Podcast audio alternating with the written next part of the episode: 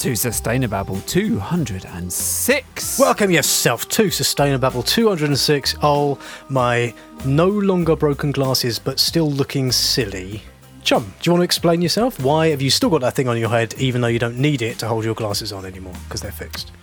Because it's a pandemic and I haven't socialised for a year and I don't know what to do anymore. That's Very why. Good. We are Sustainababble. We are your friendly little weekly environment podcast, ain't we all? Yes. All about people and the planet, and why, despite things being broken, they can sometimes be mended through laughter. Yes? Yeah, yeah absolutely. We Yes. are mending the broken glasses of humanity. We are we are draining the beer out of the melted laptop of life. Now, should we get this out of the way early? Yes. There almost wasn't a babble this Um, week. Almost wasn't a babble this week. And um, Dave, do you want to explain to the class the latest example of Dave can't look after his things very well? I'm just very consciously putting this cup of tea quite a long way away from the laptop. Uh, well, there was a gnat. There was a gnat. Oh, it was irritating me. It was getting all up in my Chevy Chase, and I come over all very un-vegan, and I decided to uh, smack it the hell to Kingdom Come. And in the process of trying to smack it the hell to Kingdom Come, I poured an entire pint of beer all over my computer, which then made that sort of disconcerting, burny, toasty noise, burny, toasty smell, and sort of fizzy, sad noise, and then went went away.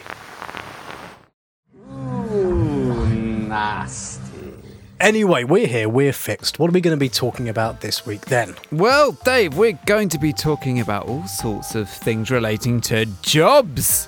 Green jobs. Green jobs. What the hell are they? Are they for green people or are they for people who feel sick or what? But we're going to be talking about jobs in the context of the budget where things were announced, including, you know, those kind of shovel ready, get your spade in the ground projects and apprenticeships and all that sort of stuff. And we're going to be asking, like, why the hell do green campaigners bang on about jobs? Uh, does it matter? Does anyone care? That sort of thing. And we will briefly touch on the fact that the government didn't appear to have the heart to talk about the environment very much in that big budget. So that's spades and, and hearts.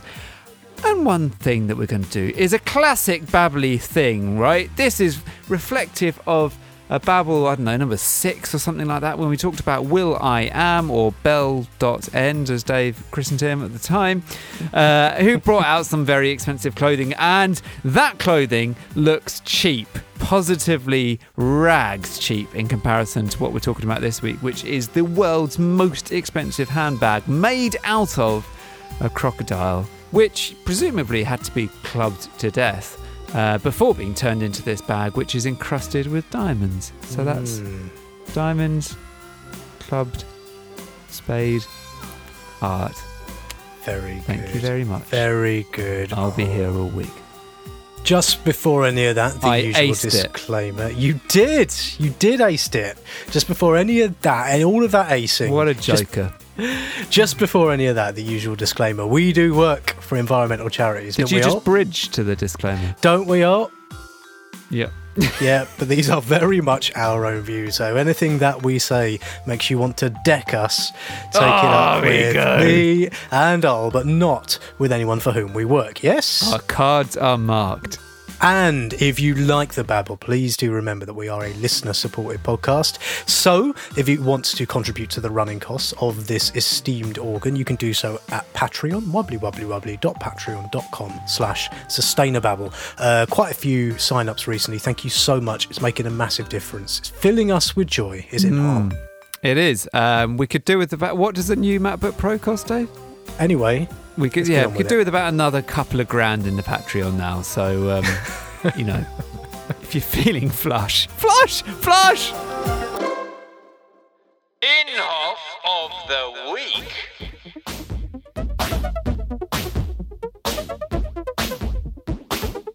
So, in half time, somebody wrote into us this week saying, "What's an in half?"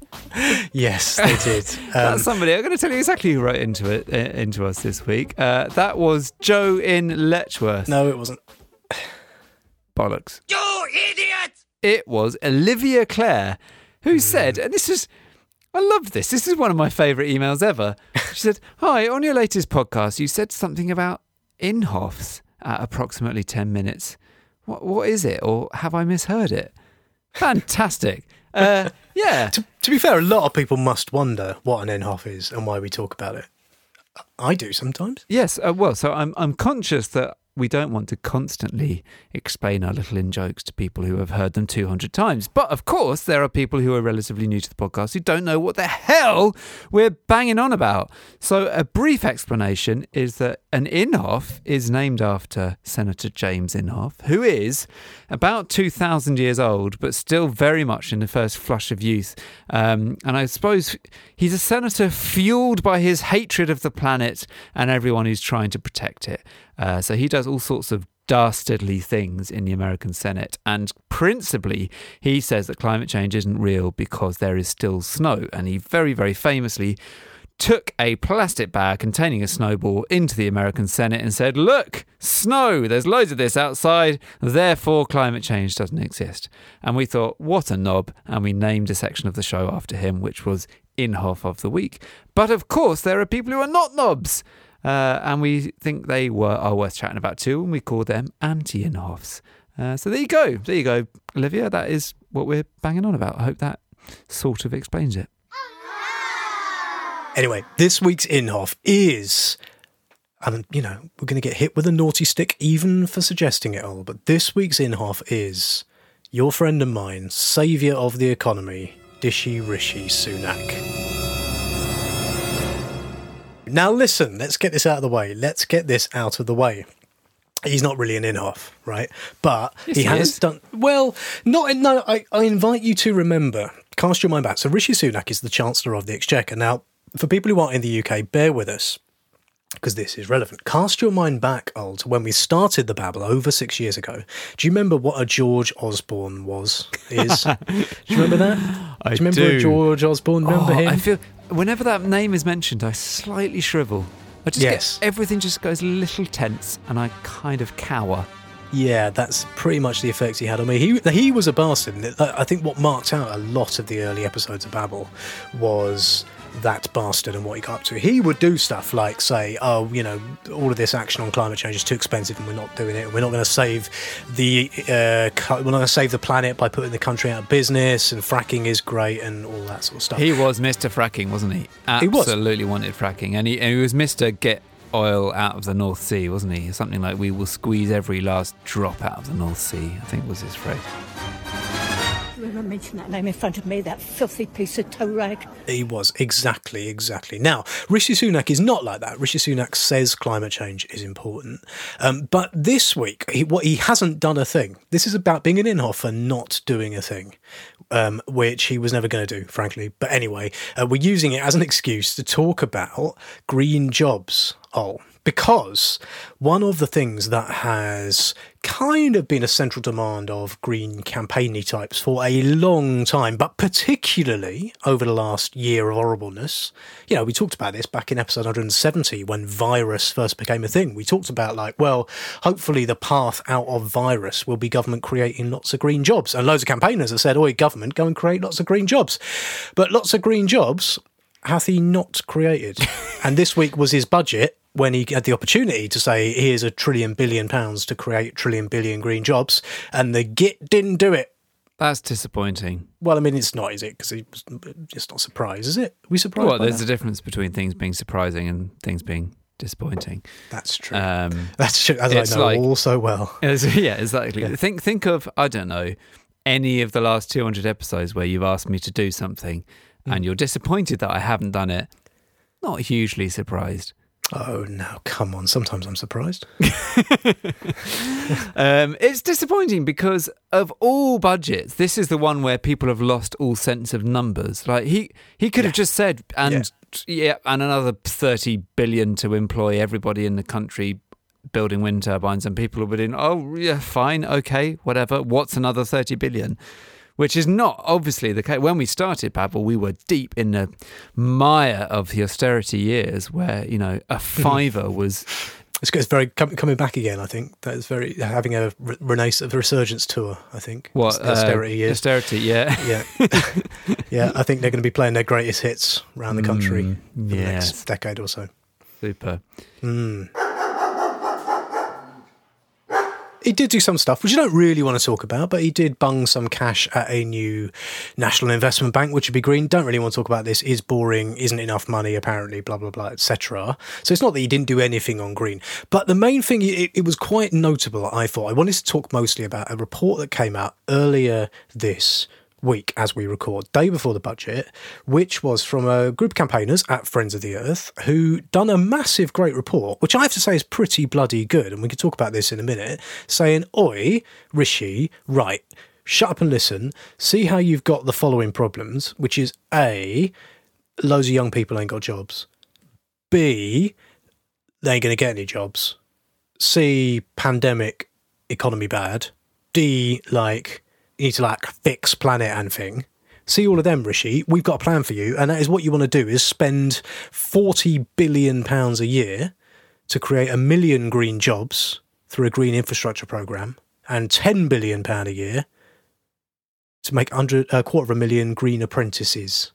So it's like specific proposal they did, and there was some numbers and stuff to back that up. I thought it was. I thought it was good as well. Uh, uh, I think it was good because like it's starting from the point of view of real people and a real group of people who everyone knows are screwed.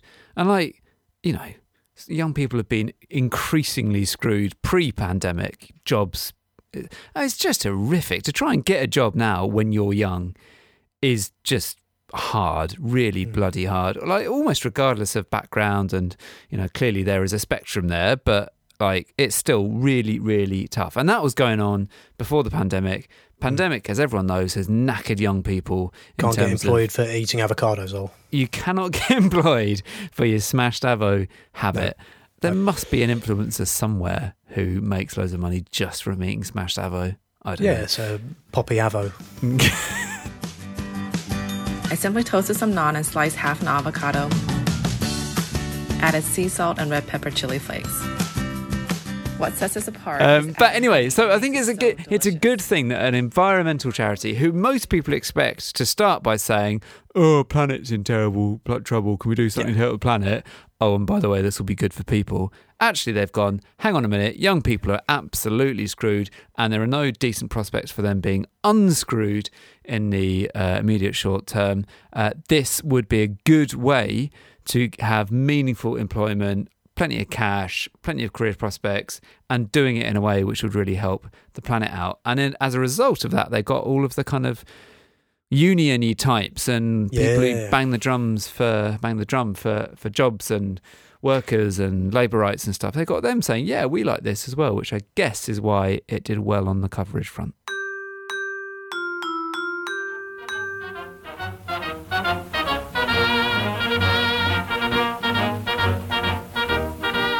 What, do you think about the deployment of jobs arguments by greenie campaigners to say, see this thing we think anyway, which is saving the planet is good. If you do it, there's loads of jobs in it for you. What do you kind of think about that? Because I think I think two things at once. One of which is that's very clever and tactical, and the other one of which is like no one believes you when you talk about that, and the government aren't going to do it just because you say you'll do it. And I, I kind of I'm never quite sure what I think about it. And bearing in mind this is like something I've thought about a lot, mm. right? Well, okay. I mean, I'll give some less thought through opinions, and then you can tell me what they should be if you thought about it a lot. Superb news. It feels like the right thing to do when you're being a campaigner and you're like, okay, what I really want is planet saved. And I've been saved, asking yeah. people, please save the planet, and they're not saving the planet. No. So maybe if I, uh, they seem to bang on about jobs a lot.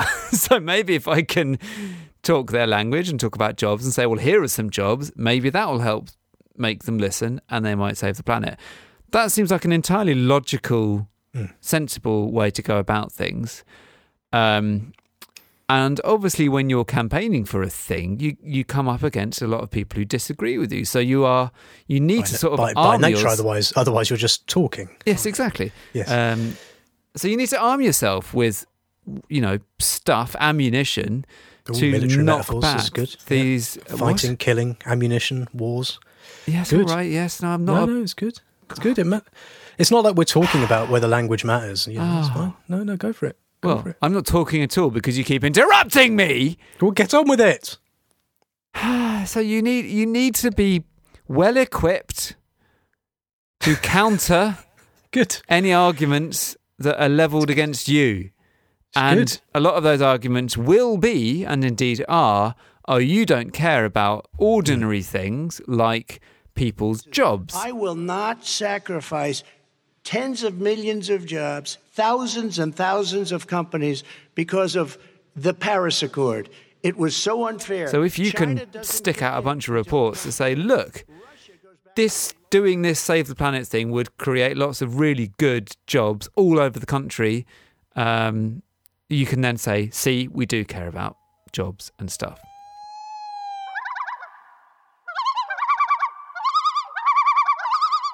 Do you remember back in that Brexit campaign? You remember that? Remember that Brexit when people were saying like Brexit. we yes. are members of the European Union. That seems to be a problem for some reason. Should we leave it? And there was like numbers wanged about on either side. So the Leave EU people said, "Well, we are spending was it 350 million quid a fortnight on a bus or something." And then the other side were like, "Oh yeah, but if we leave the EU, missus, it will cost you two and a half grand a year, or four and a half grand a year, or you know, two pound fifty every twenty five minutes, or whatever."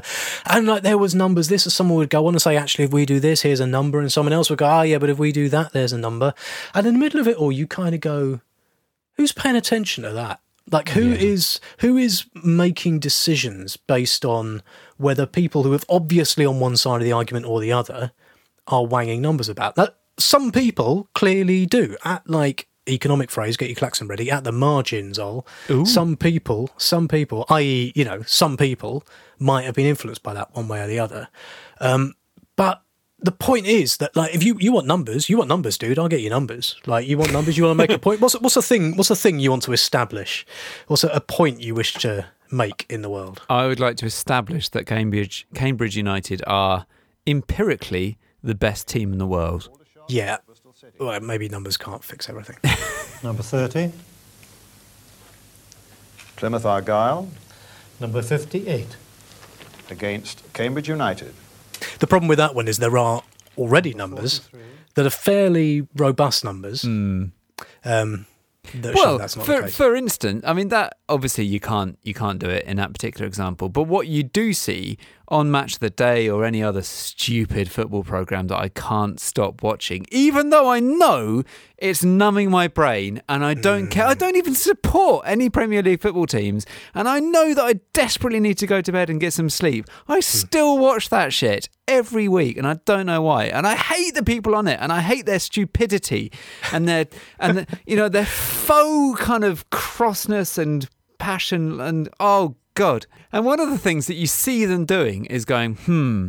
I've just we need to decide that Team X is now on a very good run of form um, because they like played well today or something. So they'll go if you take the last seven and a half matches uh, they're actually the best performing team in the league. Or if you look at the last 16 away games played on a Tuesday, Yeah. they are actually the best performing team in the league. And there you go. That's an example of. if you, exactly, if you look at goals scored with the left foot, they're doing better than, than Yeah. anybody else. Yeah, if you look at, if you look at Cambridge United and you look at how they're doing relative to other seasons, this is one of the better years. yes. right. Yes, Um, exactly. Uh, which is true, you know, having a good season, aren't they? And that's exactly my point. That's exactly my point, right? Like the and a thing happens that you will see the nuclear lobby say, or the big train company lobby, a bit controversial, or the coal lobby. You'll see like someone who greenies don't like saying. A coal mine in Cumbria, for example, saying, uh, "Do this thing because it will bring X number of jobs," and they'll say, "We've worked that out." And all of the greenie lobbies and all of the people who don't want that thing will say that's bollocks. That's bollocks. I don't care about those numbers. It shouldn't happen because moral reason, or I'm picking the numbers, right? Yeah. But same people will then quite happily deploy an argument that says, "Do the thing we want, and you can have Y numbers. You can have." These numbers and these numbers are good numbers because they support the good thing, and people talk about it in the media, and it gets back and back and forwards, and there's some coverage, and what moves, whether or not that thing happens or not, is not who's got the best numbers. It isn't. Well, the party have had an opinion poll done. It seems all the voters are in favour of bringing back national service. Well, I have another opinion poll done showing the voters are against bringing back national service. It is sometimes important to do that. It was important to start establishing that acting on climate change is a good thing economically. That thing called the Stern Review, if you remember that, it was an important Oh, I do. thing. I do. That was that was from. Do you know that was from the year that the computer I'm recording Babylon we was go. born, Yes, um, and that is 2006. yeah. The, the, the, the day that this computer that I'm recording on was born was a lot more recent than that. Mm. Alas. Um, what was I saying? It's about 10 to Ra- 6, Rather disappointed me with that with that comment. You were- So, uh, Mr. Stern, Nicholas Stern, made the point that um, it would cost a lot more money to clean up all of the mess and not clean up all of the mess that climate change would cause than it would to spend a bit of money preventing climate change. And that was an important, that was a sort of important moment where people in government were like, oh, hang on a minute. We could actually save ourselves a whole bunch of cash by saving the planet. And, you know, arguably it didn't switch things straight away, but No, it was an important concept to establish. Yeah, and what it did was provided cover for people to do a thing they wanted to do anyway, right? That is how Right, numbers okay, are yeah, yeah, generally. yeah. That is That's- how that's numbers are generally point, yeah. used. That's how they're used. Like both, it's what George Osborne did all the time. He would say, "Oh, we can't act on climate change because if we do, it will cost this much money," and then he'd get a report which magically showed that it would cost loads of money.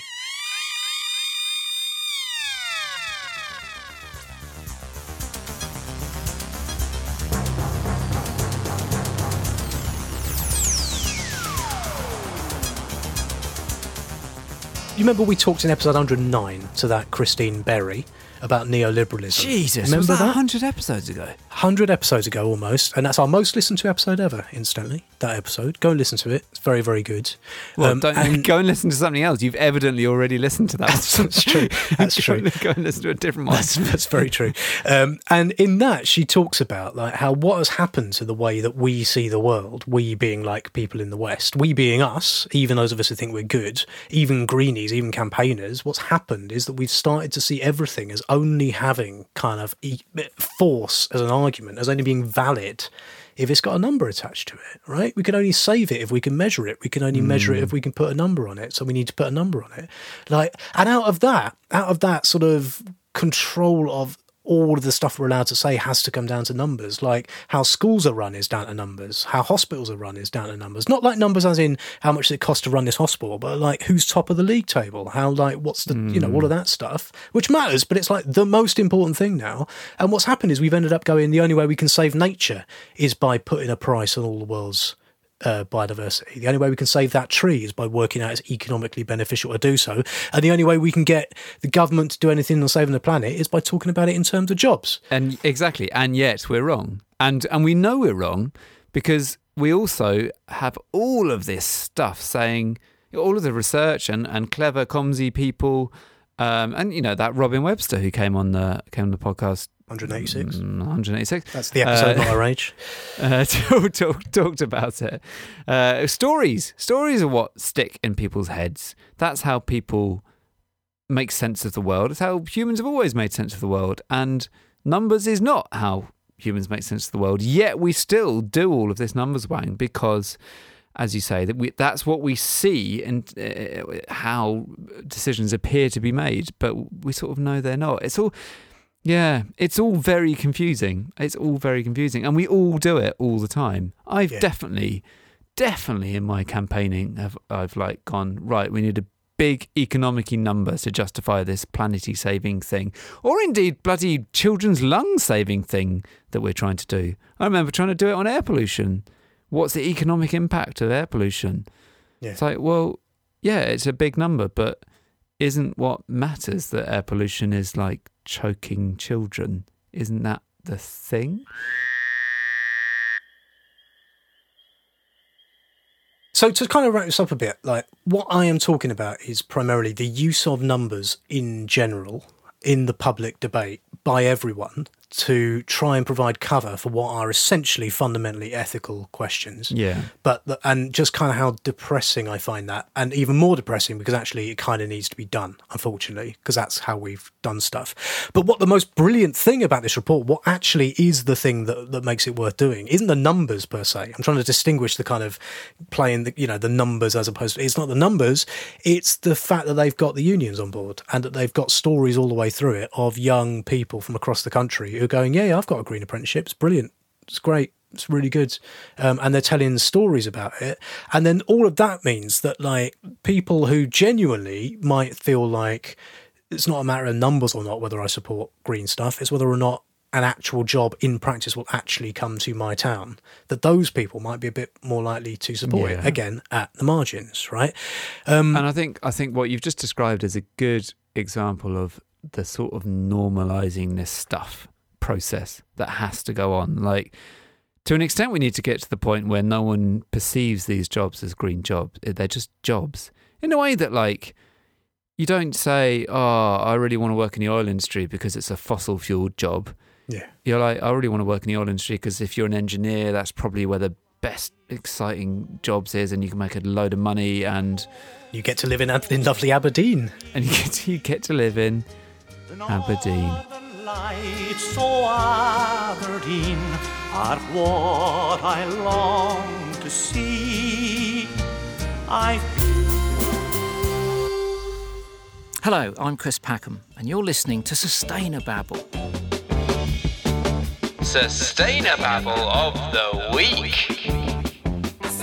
Right, so Sustainababble of the Week. This is where companies or people or ministers or whoever trying to sound green fail to sound green and instead sound, I kind of potassium permanganate. Do you remember Mr. Bean? That was What? A, that was a Mr. Bean DVD or something. The What? They were all, he gave them all different colours, and the You've one got was on seven tangents in one sentence. What are you one was- talking about? One was paddling pooly, one was potassium permanganate, one was What? His What his like what? maybe it wasn't DVDs, maybe it was VHSs. He did little little programs and he gave them all colours. Am I on drugs? You on drugs? Who's on drugs? Somebody somebody's on drugs.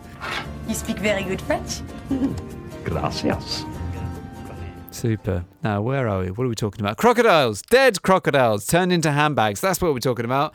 This is Sustainababble, and this is, well, this is Sustainababble. This is Um, sustain. This is this is a, a classic of the genre. This one. Oh, Now, first up, we need to be very grateful to Babble listener Cecilia. No, that's not what you've put That's here. right. You've put That's Keklia, it's Cecilia. but I don't think that's. It's Cecilia. Okay. It's not Keklia. It's Cecilia. I suppose maybe it is Keklia. Is it. Celia or Cecilia? It's Cecilia. It's not. It's not Keklia. But it's, Sorry, it's Cecilia. not Keklia. it's not che- Chechlia. Yes. All right. Get on with it. Okay, so we're gonna we're going with Cecilia. Um, anyway, Cecilia sent us in a story uh, about. That's just wonderful. This it's a report that's been drawn up by the luxury bag brand Boarini Milanesi.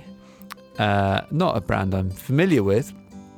It must be said. Lux- luxury handbag brands not really your thing. No, apparently, apparently not. Anyway, if they made hi-fi equipment, you'd probably be very familiar with them. Well, yes, quite, quite. Uh, maybe I'll move on to, maybe I'll branch out to expensive handbags because, look, Boran, Boarini Milanesi makes very, very expensive handbags and they've got all defensive because they've come in for some criticism about one of their six million pound Euros. handbag, euros handbags um, made out of dead crocodile. I'm sorry, Al. Did you say six million? Six million. Even even like luxury magazines are describing this as like quite luxury. These are sort of yeah, six even- million six euros million for, euros for one handbag.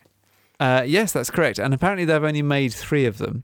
Not surprised. Um, and it's made out of dead crocodile and it's covered in diamonds and rubies and all sorts of precious gems. And the best thing is that they are claiming that this is a sort of conservation thing. Oh yeah. Um, and in fairness, they say that the from the the proceeds, eight hundred thousand euros from the proceeds of the sales uh, of each of these bags. I mean, I think these are probably theoretical sales because I don't know how many people need a six million dollar euro handbag. Anyway, apparently eight hundred thousand will go to charities that are trying to clean up the ocean um, from all of its plasticky mess. But still, they make an even bigger point, which is that by shooting crocodiles in the face to make crocodile handbags, they are protecting crocodiles. What do you think about that, Dave? Do you mind me asking why? I'll tell you why, because it's balls, that's why. It's complete balls! Yes. Now, this is a thing that we have talked about in Babble's Passé. We talked about this quite a lot, actually, I think. The idea, we definitely talked about it back in episode 24 with. Oh, Chris Packham. Friend of the Babble, Chris Packham. Yes. That's right. When we asked him whether or not, I think there's something had been. In fact, it's the reason I think from memory that we got hold of that Chris Packham in the first place was there had been a load of stuff in the news about like trophy hunting, right? Where you take very rich people who go and shoot very endangered animals, and in exchange for which the money that they pay to shoot the very endangered animals pays to protect more of the otherwise endangered animals. Right. Yeah. So the uh, basically, so the idea is that like by shooting some of them, you can keep what's left of the rest of them alive. Whereas if you didn't have the money And from potentially shooting some of them, Yeah. and potentially more, if you didn't have the money from shooting some of them, they'd all be knacked. Right. Yeah. And this is and, and we've and we've heard that in various other things. I think in the grouse hunting, grouse shooting episode, episode fifty seven. I think we talked about that from memory. Uh, yeah, that one's a bit different, but I mean, they yeah, they sort of say, look, come and shoot loads of grouse, and that gives us money to manage this habitat in general, which is Right. good for like three other species of birds.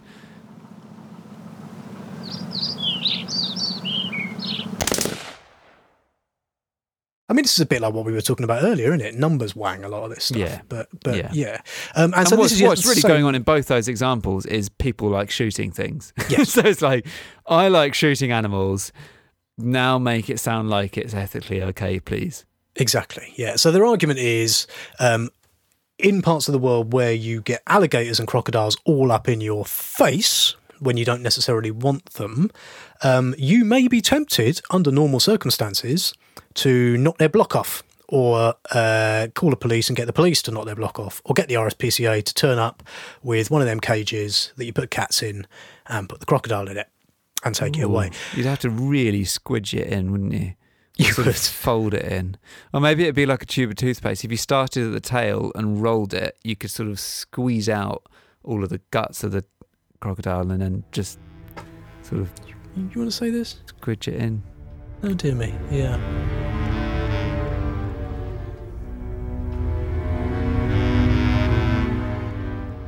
Yeah. Anyway, so they um they've they've written in this press release that we've got here. They wrote the most amazing paragraph, which we're going to get Arabella to read out in a minute. And the paragraph is about how they people have a go at Boarini Milanesi for being hypocrites, not least for doing a six million euro bag, which they give a bit of money to save uh, seas with. Apparently, if anyone ever buys it, which I doubt.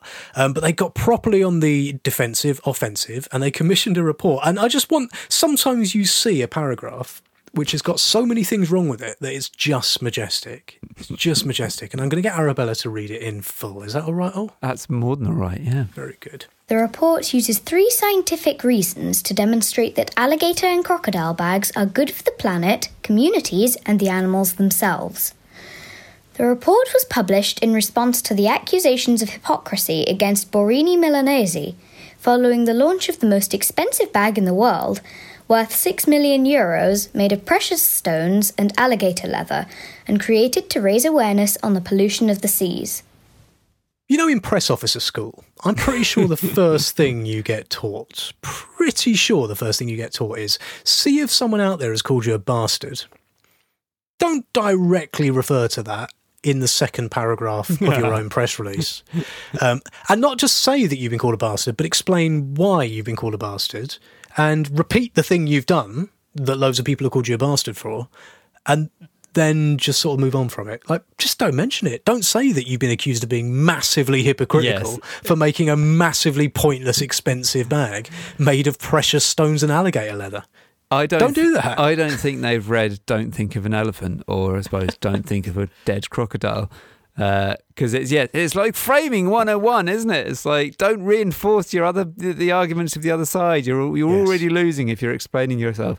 Um, yeah, it's very good.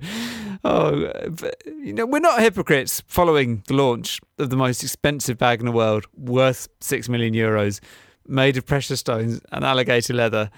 Uh, Created to raise awareness of the seas. Oh, it's just so good. Brilliant. I love it. I love it. And it's not there. They don't finish there. Um, because they, they then go on to explain the scientific grounding of why they're right and all these critics are wrong.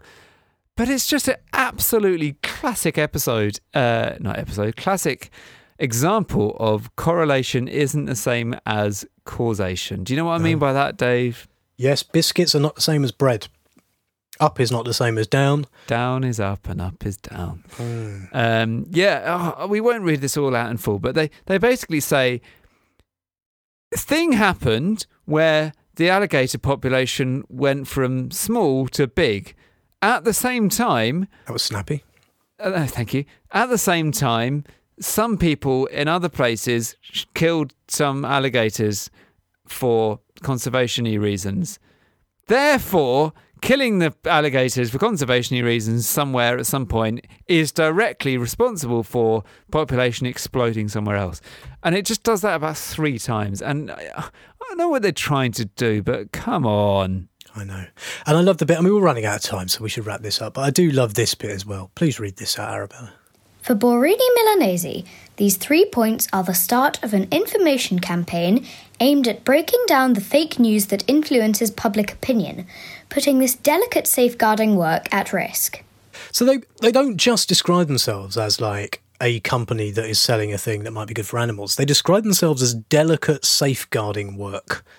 So you may have thought, oh, you'd be wrong if you thought that Boarini Milanesi were a company made, that made fat piles of cash out of rich idiots. Nope, they are doing I know. delicate safeguarding work. Oh, um, that's what they're doing. Boarini Milanesi, the delicate safeguarders. Is that Delicate the, the Bor- Boarini safeguarders. Milanesi? You mean? Well, I saw my baby walking. Well, hang on a minute. Let's say sort of uh, how many have they made? Three. They've made three of these bags. So let's say three very rich idiots or one exceptionally rich idiot buys these three bags, and what do they say? Eight hundred thousand euros from each bag is going to go towards a conservation charity or an ocean cleanup charity. So that's two point four million euros going to a conservation charity. It's better than kicking the trousers. and uh, only co- that was only required for like what a couple of crocs and maybe these were asshole crocs maybe these crocs had got well up in the face of like i don't know some really nice old grannies or something do you reckon that's worth it I don't know, but that's not really the point, is it? Because the, the point is this is a company. don't come at me with your points No, but the point is that like this is a company that is trying to defend the essence. It doesn't. They don't generally make six million dollar euro pound bags. They make expensive bags, but not like six million euro ones. This is a gimmick, right? That's what they're doing. What they normally do, they make their entire business model is skinning alligators and crocodiles and making bags out of them. So just like we were talking about earlier, like everything in here is about them going, here's a load of reasons, facts, science, evidence, why the thing that we have done for years and years and years, quite frankly, a long time before I would imagine they ever thought about economic arguments is good. Um, But that's what's going on here is it's mostly, it's just like balls, isn't it? It's, it's, isn't it balls? crocodile balls do you think do you think the handbags are made out of their balls i wonder how big a crocodile's balls is Don't you know you cramp my style?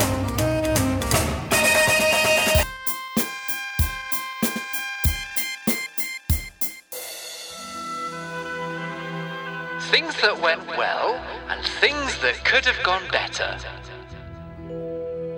Right, this is the section where oh, the the peer review process uh, for Babble kicks in, I suppose. And peer review, as any academic will tell you, is important and good because it makes you better and more accurate and less wrong. Yes. And this week we've been told to be less wrong about something like embarrassingly obvious. Yeah, we talked back in episode 204, which already seems a lifetime ago. Don't, things seem a long time ago? Anyway, um, about Coca Cola, who were making a paper bottle. Do you remember, all? Yep. Well, I- not. Or making a plastic bottle that they said was paper. Exactly. Um, and not making it, actually, another company's making it, but and only 2,000 of them. But anyway, Anyway. getting, getting loads of positive media coverage for it. Yeah. Remember that? Yeah. So it was Yeah. not Coca Cola not making a paper bottle. That's what is not happening. Yeah. Correct, yes. Um, and we said, what's wrong with using glass? In fact, you said, I think quite emphatically, I think I wrong quite with using glass? Yeah, you do get quite ranty. And I said something like, can you even get Coca Cola in glass? And you said, yes, there are some examples. And you pointed to uh, an email that we'd have from a listener saying you can get them in glass. What, what, what did we miss there then?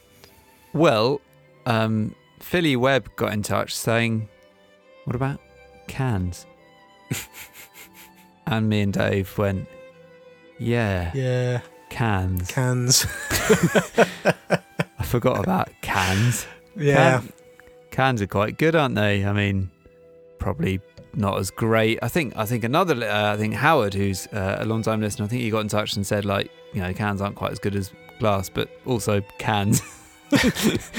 um, so yeah, thank you, Philly. Sorry, everyone else, for like forgetting that there is a third way between plastic and glass, and that is cans. And um, you know, although, although, in fairness to yourself, and up yours, Philly, because actually you did say the thing about glass is you can re, you not just recycle but reuse it. Right, that's Yes. the difference. Yes, you will is true. struggle to reuse a metal can. Yes. I, I would say it can't be done. Now go back and listen to episode 140, where we talked about recycling. Well, I talked about recycling to that Julian Kirby, and he was saying a lot of the time people worry about the recycling bit, and actually what they should be doing is reusing a thing. So it's better, it is much better to find a way. If you have to have Coke, which as Philly points out tastes like fridge juice, Yeah. um, if you have to have Coke, then uh, it's better that it's done in something where you can you don't have to make a new thing to put the next thing of Coke Yes, in. So, exactly. so actually, glass is still a better idea than anything else. Okay, Like, good. So my rant was justified. It was just missing a large thing. Yeah. Um, Yeah. Also, we got an email from Michael Jiggins, who, uh, after we described the editor of the Daily Express in episode You- 204, you described. we described Gary You. Jones, the editor of the Daily Express, as a lefty. Uh, he pointed out, Yeah, I heard an interview with the new Express editor. He's no longer a lefty. He pledged allegiance to the Tories. So there's that. Well, I mean, what's lefty righty between friends and these divisions are very arbitrary. I'm not sure they really true. exist anymore.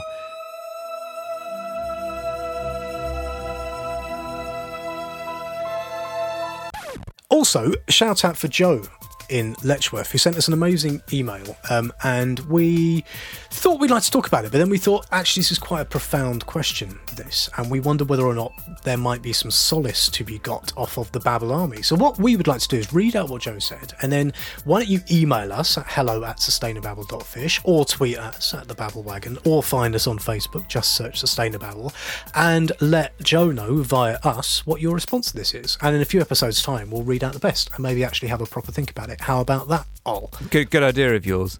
Yes, good idea of mine, wasn't it? It's Mm. good. I'm full of all the good ideas.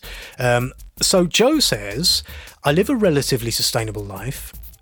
I'm setting up my own sustainability consultancy, but I've been asked on more than one occasion, so what's the point? I believe in climate change, but by trying to change the way we live, aren't we just prolonging the inevitable? And Joe says, I know one of the answers is do it for your kids, but that doesn't seem to cut it. Do you have any other cunning ways to convince more people to change the way that they live? She says, I see so many apathetic people and it drives me bonkers. So the question is like, what do you say to people to persuade them that it does matter what they do in their daily lives about green stuff? How do you persuade people it does add up to a hill of beans? Particularly in Um, face of that kind of there's that's a particular strain of apathy, isn't it? Where they're not saying climate change is made up, it's a hoax invented by the Chinese. They're saying there's nothing we can do about it. Like why are we going to go to all this effort to make our lives a bit shitter when we're still going to drown in a thingy? I mean, and we have talked about this a bit over the years. Episode 177, we talked about this all in our question and answer episode. We Did talked we? about this a bit, yeah. recall that bit. But I think it'd be really good to get people's views on it because I don't think there's a quick answer because it is on one level true that if I do loads of stuff about the environment and no one else does, it hasn't really changed anything. That is basically true. Um, yes. But also, if everyone thought like that, we never change anything. That is also true. And so isn't yeah, it true that we're also trapped in this kind of cycle of thinking of ourselves just as piddly little individuals when you, true. know, you watch True. all that Adam Curtis stuff. There's a what are we? Are we individuals? Are we part of a big system or what? Who knows? Who knows? So it's deep, and it's far too deep for idiots like us. Uh, so tell us what we should think. Basically, get in touch.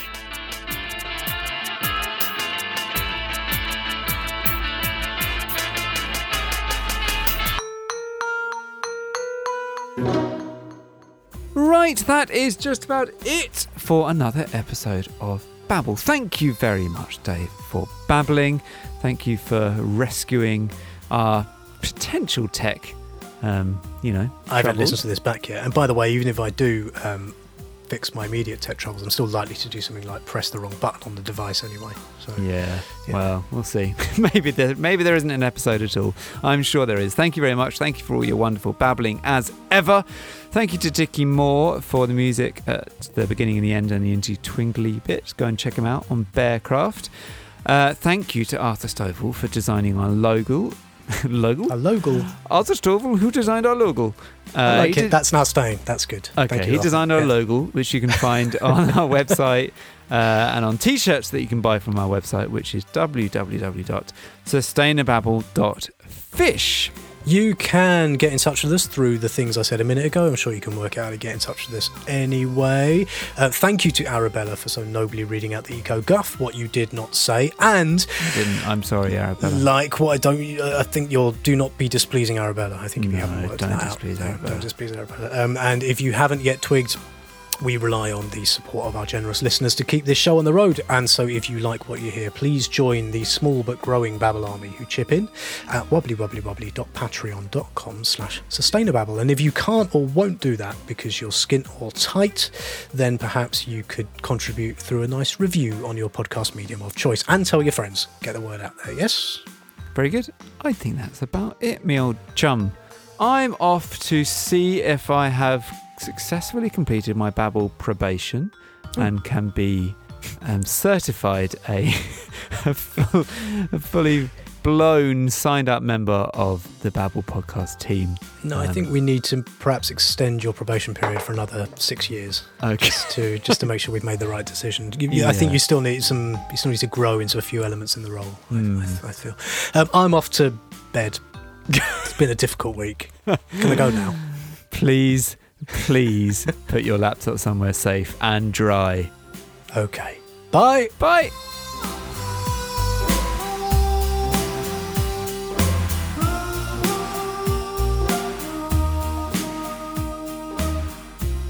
Hello! Oh, Jesus, that was even too loud for me. that sort of came back into my ears too loud, and I don't know how because. Right.